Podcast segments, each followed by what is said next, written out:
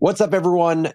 Welcome back to another episode of The Crazy Ones. I am back with another journal style episode where I talk through something going on in my world of running businesses, investing in businesses, talking to entrepreneurs.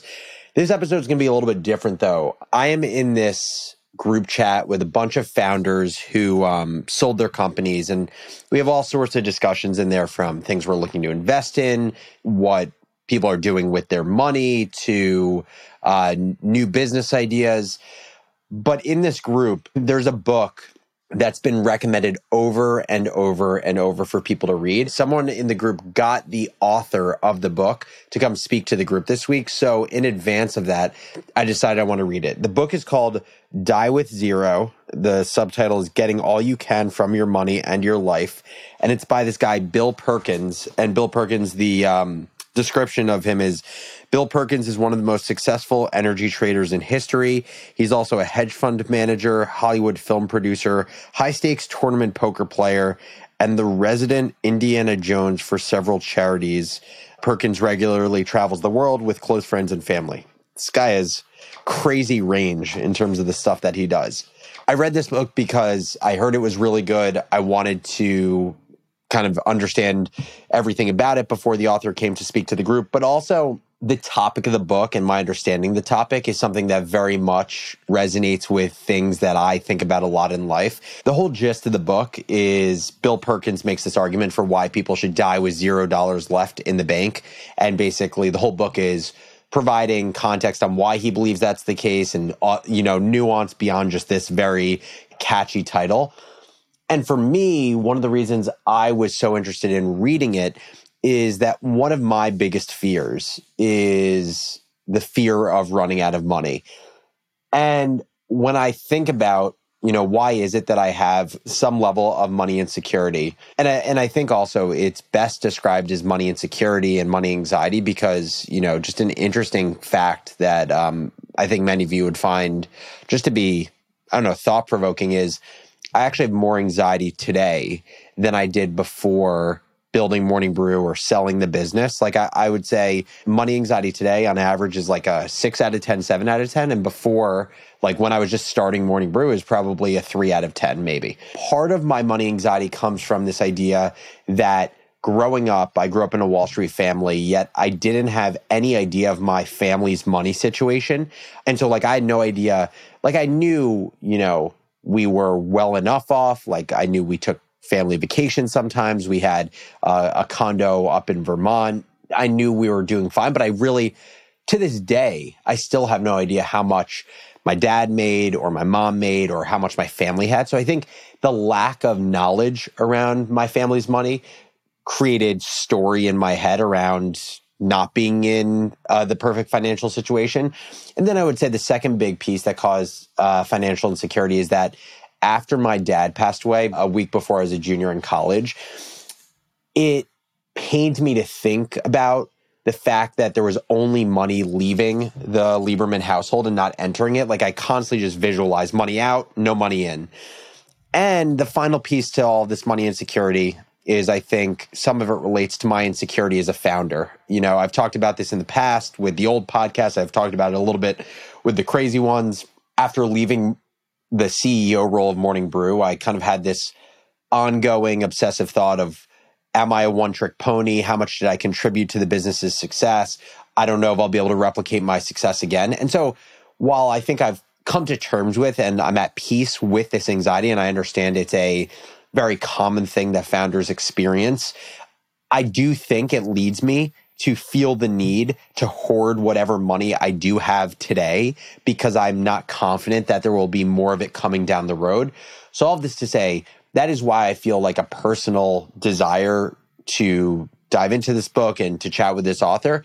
And so, once I knew that he was coming on Zoom with us this week, um, I I went through the book in probably six hours. It's it's only 190 pages long, so I read it over the course of 24 hours. So that's the context for Die with Zero. But just quickly to all of the listeners out there, all the crazies, shoot me an email right now or after this episode and share a topic that you want myself or my co host Jesse to talk about on one of these journal style episodes. So it could be a business book you want us to break down. It could be a business you want us to break down, a specific company you find fascinating. You want to hear us take like a really complex topic eh, or a complex company and break it down into simple components, or just like a a really painful problem or challenge that you are going through or have gone through with your business. So that could be anything from, you know, how difficult it is to raise money right now to how to drum up demand or customers during a tough economic environment to how to fire employees who have been in the business for a long period of time when it's a really painful thing to do. So shoot us an email at the crazy ones at morningbrew.com and we want to use some of these ideas to inform what the future episodes will be. What's up, everyone? I'm Alex Lieberman. Yo, this is Jesse Pujji. And this is The Crazy Ones. Now, let me talk about Die with Zero. If I had to summarize the book in one sentence, this book by Bill Perkins, I would say Bill Perkins tries to provide the reader a playbook for maximizing life enjoyment versus maximizing wealth. If I wanted to take a step further and say, like, basically, what is this guy's advice? If I had to summarize it in a sentence or two, his advice through the book, this is like the most compact lesson of like the the longer lessons in the book is Bill Perkins would say that you should invest in experiences that yield long-lasting memories you should always bear in mind that everyone's health declines with age. You should give your money to your children before you die instead of saving for their inheritance. And you should learn to balance current enjoyment with later gratification. So that's, that is basically what he's saying to do. And he uses his book as basically the content and the context to make arguments for that. One thing I want to say before I jump into these lessons is I want to caveat that what I'm about to share in terms of these lessons within with Zero, it is most applicable to people that have enough financial cushion to evaluate saving or experiencing in life. Like they can make the the decisions and trade-offs of do I save more or do I pay for certain experiences? If you are someone who is currently living paycheck to paycheck or you're currently in survival mode where you don't have the capacity to make decisions to just pay for experiences cheap to expensive, this is probably not the best book for you right now. So I just want to provide that context. Now, let's talk about some of the biggest lessons from this book. Lesson number one life is not a game of space invaders. And basically, what the author means by this is people live their lives as if they get points for all of the money they rack up in this game that is life. But that's not how life works your net worth isn't on your tombstone when you die. You don't get bonus points for making more money. And that's why the game you should be playing is not to rack up more points as in rack up dollars. It should be about converting the dollars you have into the right experiences at the right times in your life and look at those experiences, assign points to those experiences and try to rack up as many experience points as possible. Lesson number two experiences are investments, just like a stock that pays out a quarterly dividend or a piece of real estate like an Airbnb that you will rent out to short term tenants. And it's so funny because it, it's obvious, but people don't follow this advice at all. The very simple evidence shows that material possessions, watches, cars, homes, material possessions tend to depreciate in value over time you love them at first and then you kind of get bored of them, you get sick of them. They don't accrue value over time in terms of like intrinsic value. On the other side, experiences tend to appreciate in their value. Why is that? There's this thing that um, I don't know if Bill Perkins invented it, but he named it in the book. It's called the memory dividend. And basically, what it means is not only do you get happiness or fulfillment when you have a certain experience in life, whether it's going to a dance class with your partner, whether it's going to a new country, whatever it may be, you get happiness at the time of the experience, but you also get value every time that you have a memory about that experience for years to come. So let me just use an example. Few months ago, I went to Turks and Caicos with my fiance's family. And I had this amazing experience there of jumping off the top of a 30 foot abandoned Russian cargo ship. It was not only this incredibly thrilling experience at the time, but now every time we talk about that trip or I look at photos of the boat that I have saved on my phone, I feel some percentage of the happiness that I felt at that time. And so the, the total value of that experience to me is the combination of the happiness or the fulfillment I got on that day that I jumped off the boat, but every subsequent month, quarter, and year that I remember jumping off the boat and I feel the emotions related to it, that accrues value onto the original experience. And so that's the idea of the memory dividend and why experiences appreciate.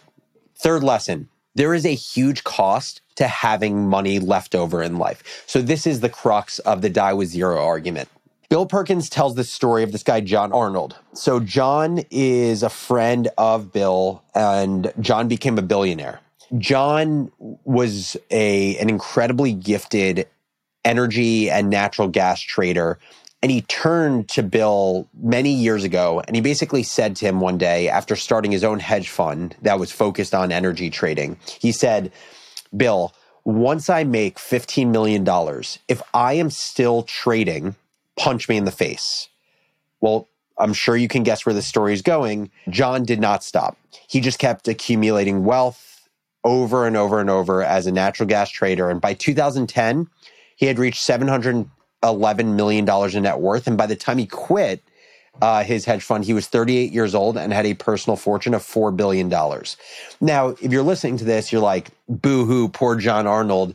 Like, this sounds like an absolute dream to most people it is a dream in some ways, but when you think about it from John's perspective and you think about it from the perspective of Bill saying you're looking to maximize fulfillment in your life, not maximize wealth, you can start to understand why John believed that he was a few years too late to retire from trading. The first reason that he felt he was too late is because he is never going to get back those years that he had spent just focusing on making money. He will never be 30 years old again. He won't get to enjoy the experiences that are most optimal as a 30 year old versus as a 38 year old because I don't know, I'll just use a random example like backpacking the world a lot easier as a 30 year old, maybe when you don't have a family, than when you're a 38 year old and you do. Plus, when he was 30 years old or 33 years old and he had his young children who were just babies and he was focused on building out his hedge fund, accumulating the next $100 million of wealth that wasn't actually going to get him more personal value in life. He could have been spending time with his children, raising them when they were babies, but he can't get that time back. The second big reason that he feels regret around this is he faces what's known as the Brewster's Millions problem, which basically means it's actually hard for him to spend his fortune fast enough because he's accumulated so much. The the big thing with John's story is it is while it is an extreme amount of wealth, John's behavior, I think, is symptomatic of so many people who get addicted to their profession or to work. When he was working at his hedge fund and accumulating all this money, he wasn't making a calculated choice where he was saying, I'm willing to forego my life experiences for work right now because my work is going to give me X amount of capital to spend in experiences to make my life happiest. He kept working because he had developed this habit of working, much like the habit of smoking, and he just couldn't get off the flywheel. And so here's just one other way to think about this idea of the true cost of dying with money in your bank account. Let's say you die with some amount of money. Let's say you die with a million dollars or a hundred thousand or a thousand dollars. That money left over represents two things. It represents the extra hours that you worked in your life to accumulate that money that could have been spent doing things you truly enjoy, right? Because say you had $100,000 left, you spent time in your work getting that $100,000 after tax. You didn't end up getting any of the value of that money. And you had the trade off of not enjoying things in life because you were working for that money. And the second piece of it is if you have $100,000 left in the bank, it also represents unlived experiences that the money you died with could have been spent on before you died. So, of course, it's impossible to die with exactly zero, but understanding the cost associated with dying with some amount of money, I believe is a really powerful concept. Lesson number four is that the human brain is irrational about death. What I mean by that is there's just clear evidence that not dying is our number one survival mechanism just as a species. And it's so evident when you look at the lengths that we go as humans to not die. Just think about how crazy it is that we are willing to spend hundreds of thousands of dollars on ourselves to prolong our life for maybe a few more weeks at points where we can no longer enjoy life. And just think about it. Say you are in the tail end of life, you're sick, you're immobile, and you're spending hundreds of thousands of dollars just to live another few months. Think about how many years of your life when you were healthy and when you were vibrant, you worked to buy yourself a few extra weeks of sick and immobile life. And it's kind of crazy. It shows the lengths that we go to to keep ourselves from dying. So I just thought that was a really fascinating way that Bill kind of put into perspective the things we do to delay the inevitable and how we forego some of our healthiest years in order to do that. Lesson five, you should save less money especially when you're young. And the, the three reasons that Bill gives for basically why you should save less money and you, why you should spend more, especially when you're young, are as follows. First, your earning power generally increases as you get older.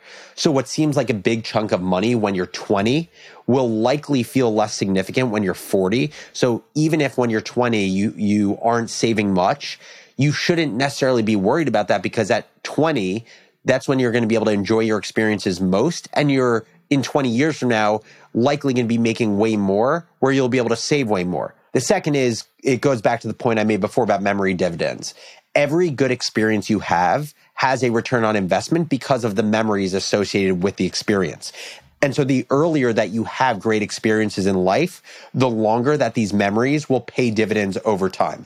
And the third reason, as I kind of just alluded to, is as we get older, our actual ability to do all of the experiences that we love doing goes down. And so you should really optimize for having the experiences you want to have at the right time and the best time to have them. Lesson number six. The number one pushback that Bill Perkins gets to this concept of die with zero is are you just like a sociopath who doesn't care about your kids like what's going on or you, you're not charitable you don't want to give to philanthropy and his whole thing is the whole notion of die with zero is an approach to life where the goal is to convert as much of your money into experiences that give you the most happiness when you give money to kids or charity that that money is no longer your money. It is your kids' money or it is your charity's money. So when you die with zero, it's not that you're not passing money on to kids or charity. You've already earmarked what you're passing on to them, and that's not your money anymore. The other thing Bill Perkins would say is he argues that actually the traditional way of giving is half-assed and left to chance. His view is rather than do traditionally what people do when they give money to children or to charity, which is you have an inheritance and when you die, your next of kin, your children inherit the, the money that you leave behind. His view is that's totally backwards. And the reason it's backwards is because it's arbitrary and random and you're giving money to your children at the wrong time in their life. And so instead, he believes that you should actually leave money to your children or to charity when you are still alive because it forces you to think about exactly how much you want to give and it allows you to optimize to give money to your children at the exact right time that it most benefits them. So let's just use an example. Let's say you die at 85 and you're and you give to your kids when you die at 85. You're potentially giving to them when they're 60, which is well past the point that so many of their life experiences could have been optimized with money that you plan to give them, whether it was their wedding, vacation, other experiences that they could have enjoyed as a 20 something or a 30 something or a 40 something. If you give them money earlier in their life, it has a truly outsized impact on their life versus when they're 60 and they have way more in terms of savings from working their entire careers. So the argument here is basically that as your children age, every dollar that you give them goes less far. So that's the fifth lesson. The sixth lesson is that the optimal time to extract enjoyment from your, from your money is 26 to 35. And the reason 26 to 35 is the range is basically it's a point in your life where you've potentially been able to save up a little bit but you're also still young enough to fully enjoy the benefits of your money. He also argues that's the best time to give to your children when they're 26 or 35, because his view is that it's the point at which they can enjoy the money the most uh, or the benefits of your money the most, but they can also be fiscally responsible with the money that you give them. If they were younger, they wouldn't necessarily have the mental maturity to handle money. Lesson number seven health is the number one factor affecting someone's lifetime fulfillment. So you should spend a lot of money on health. Basically, there are three things that create good experiences in life free time, money, and health. And at any point in life, we typically have more of one or two of these. We rarely have all three. When we're young, we typically have health and free time, but not money. When we're old, we typically have money and free time, but not health of these three legs of the, let's call it the fulfillment stool, health is the most important. And that is because there's a compounding effect to health issues where one issue leads to another. So let's just use the example of being overweight. If you're overweight, that can put more strain on your joints. If you put more strain on your joints, that can lead to not being able to exercise for a while, which leads to more weight gain, which leads to more health issues. And so what the author has shared is he he will make ridiculous bets with his friends that they won't be able to achieve certain health goals because his whole view is if they achieve it, he's happy to pay it out. And if they don't achieve it, if they've at least made progress in terms of their health, they are happy to pay out the money to him in terms of the bet because of the impact they've had on their health. And he told a story about two his, of his friends from poker playing. He made a huge bet with that one friend who is overweight wouldn't be able to lose weight, and the uh, the brother wouldn't be able to gain weight in terms of muscle. One of these brothers ended up losing 100 pounds and the other gained more than 50 pounds. More, much of it was in muscle. And they ended up winning the bet. But even if they didn't win the bet, they made such a massive transformation to their health that they would have paid such a high price because they would have been able to enjoy the experiences of their life from that point on so much more. Lesson number eight, you should find more and more ways to exchange money for free time. For those of you that have listened to the podcast for a little while, we had Jonathan Swanson on. He was one of the founders of Thumbtack. He founded Athena and his kind of obsession is with delegation. He has seven executive assistants. He delegates so all of his activities in life out to these assistants from booking travel to wishing people happy birthday. Like he delegates out crazy stuff. I originally thought he was a madman, but after reading this book, I do think he was onto something. And the idea here is that people who spend money on time saving purchases have greater life satisfaction because you get your time back. By paying to delegate out tasks, you not only get your time back, you also get rid of life experiences that you don't enjoy. So if I was to play around with this idea, a few things in my life that I would consider outsourcing or delegating delegating would be things like laundry that I'm spending a few hours doing every week or posting on social media that not only am I taking many hours doing, but that leads me down the rabbit hole of addiction to social media, which I hate. Even delegate out having someone find interesting stuff for me to read so I don't have to spend hours every day curating the internet, things like that. Lesson number nine. The two most common regrets that people have on their deathbed go as follows. One, I wish I had the courage to live the life that was true to myself versus what others expected of me. And two, I wish I had not worked so hard. I missed my child's youth or time with my partner. As Bill says, he talked to someone who worked in palliative care with hundreds of people who were on their deathbed. And those were the two most common regrets that people had. I'm just going to leave that there.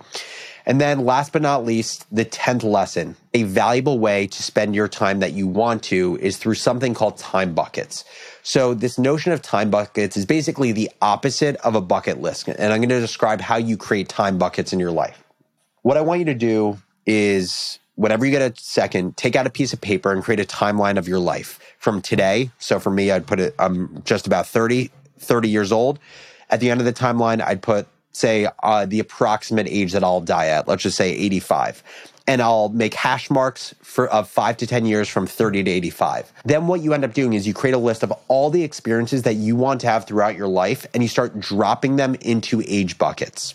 And what you start to find is you drop these activities in. So activities could be everything from traveling to India to bull riding to skydiving to uh, hiking Mount Kilimanjaro, you start to find that for many activities, there's an optimal time bucket, whereas for others, they're a little bit more flexible. Let's say one of my experiences that I want to have is to read a book a month in a year. Well, that's something I could do kind of in any time bucket.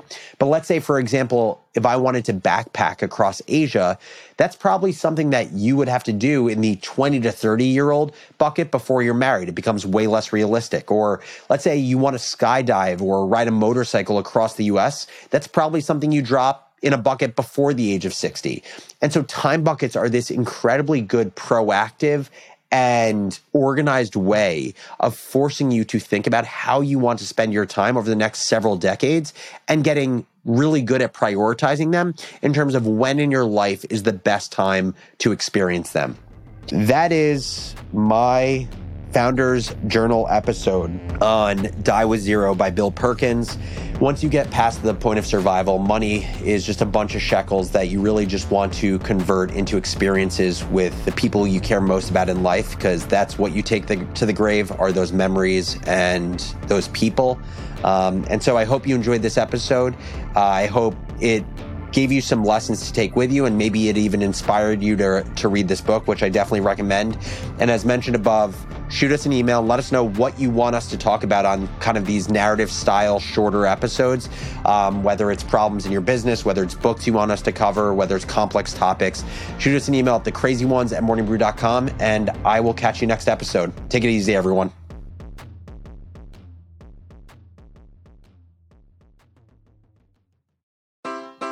Take your business further with the smart and flexible American Express Business Gold Card. It offers flexible spending capacity that adapts to your business. You can also earn up to $395 in annual statement credits on eligible purchases at select business merchants. That's the powerful backing of American Express. Terms apply. Learn more at americanexpress.com slash.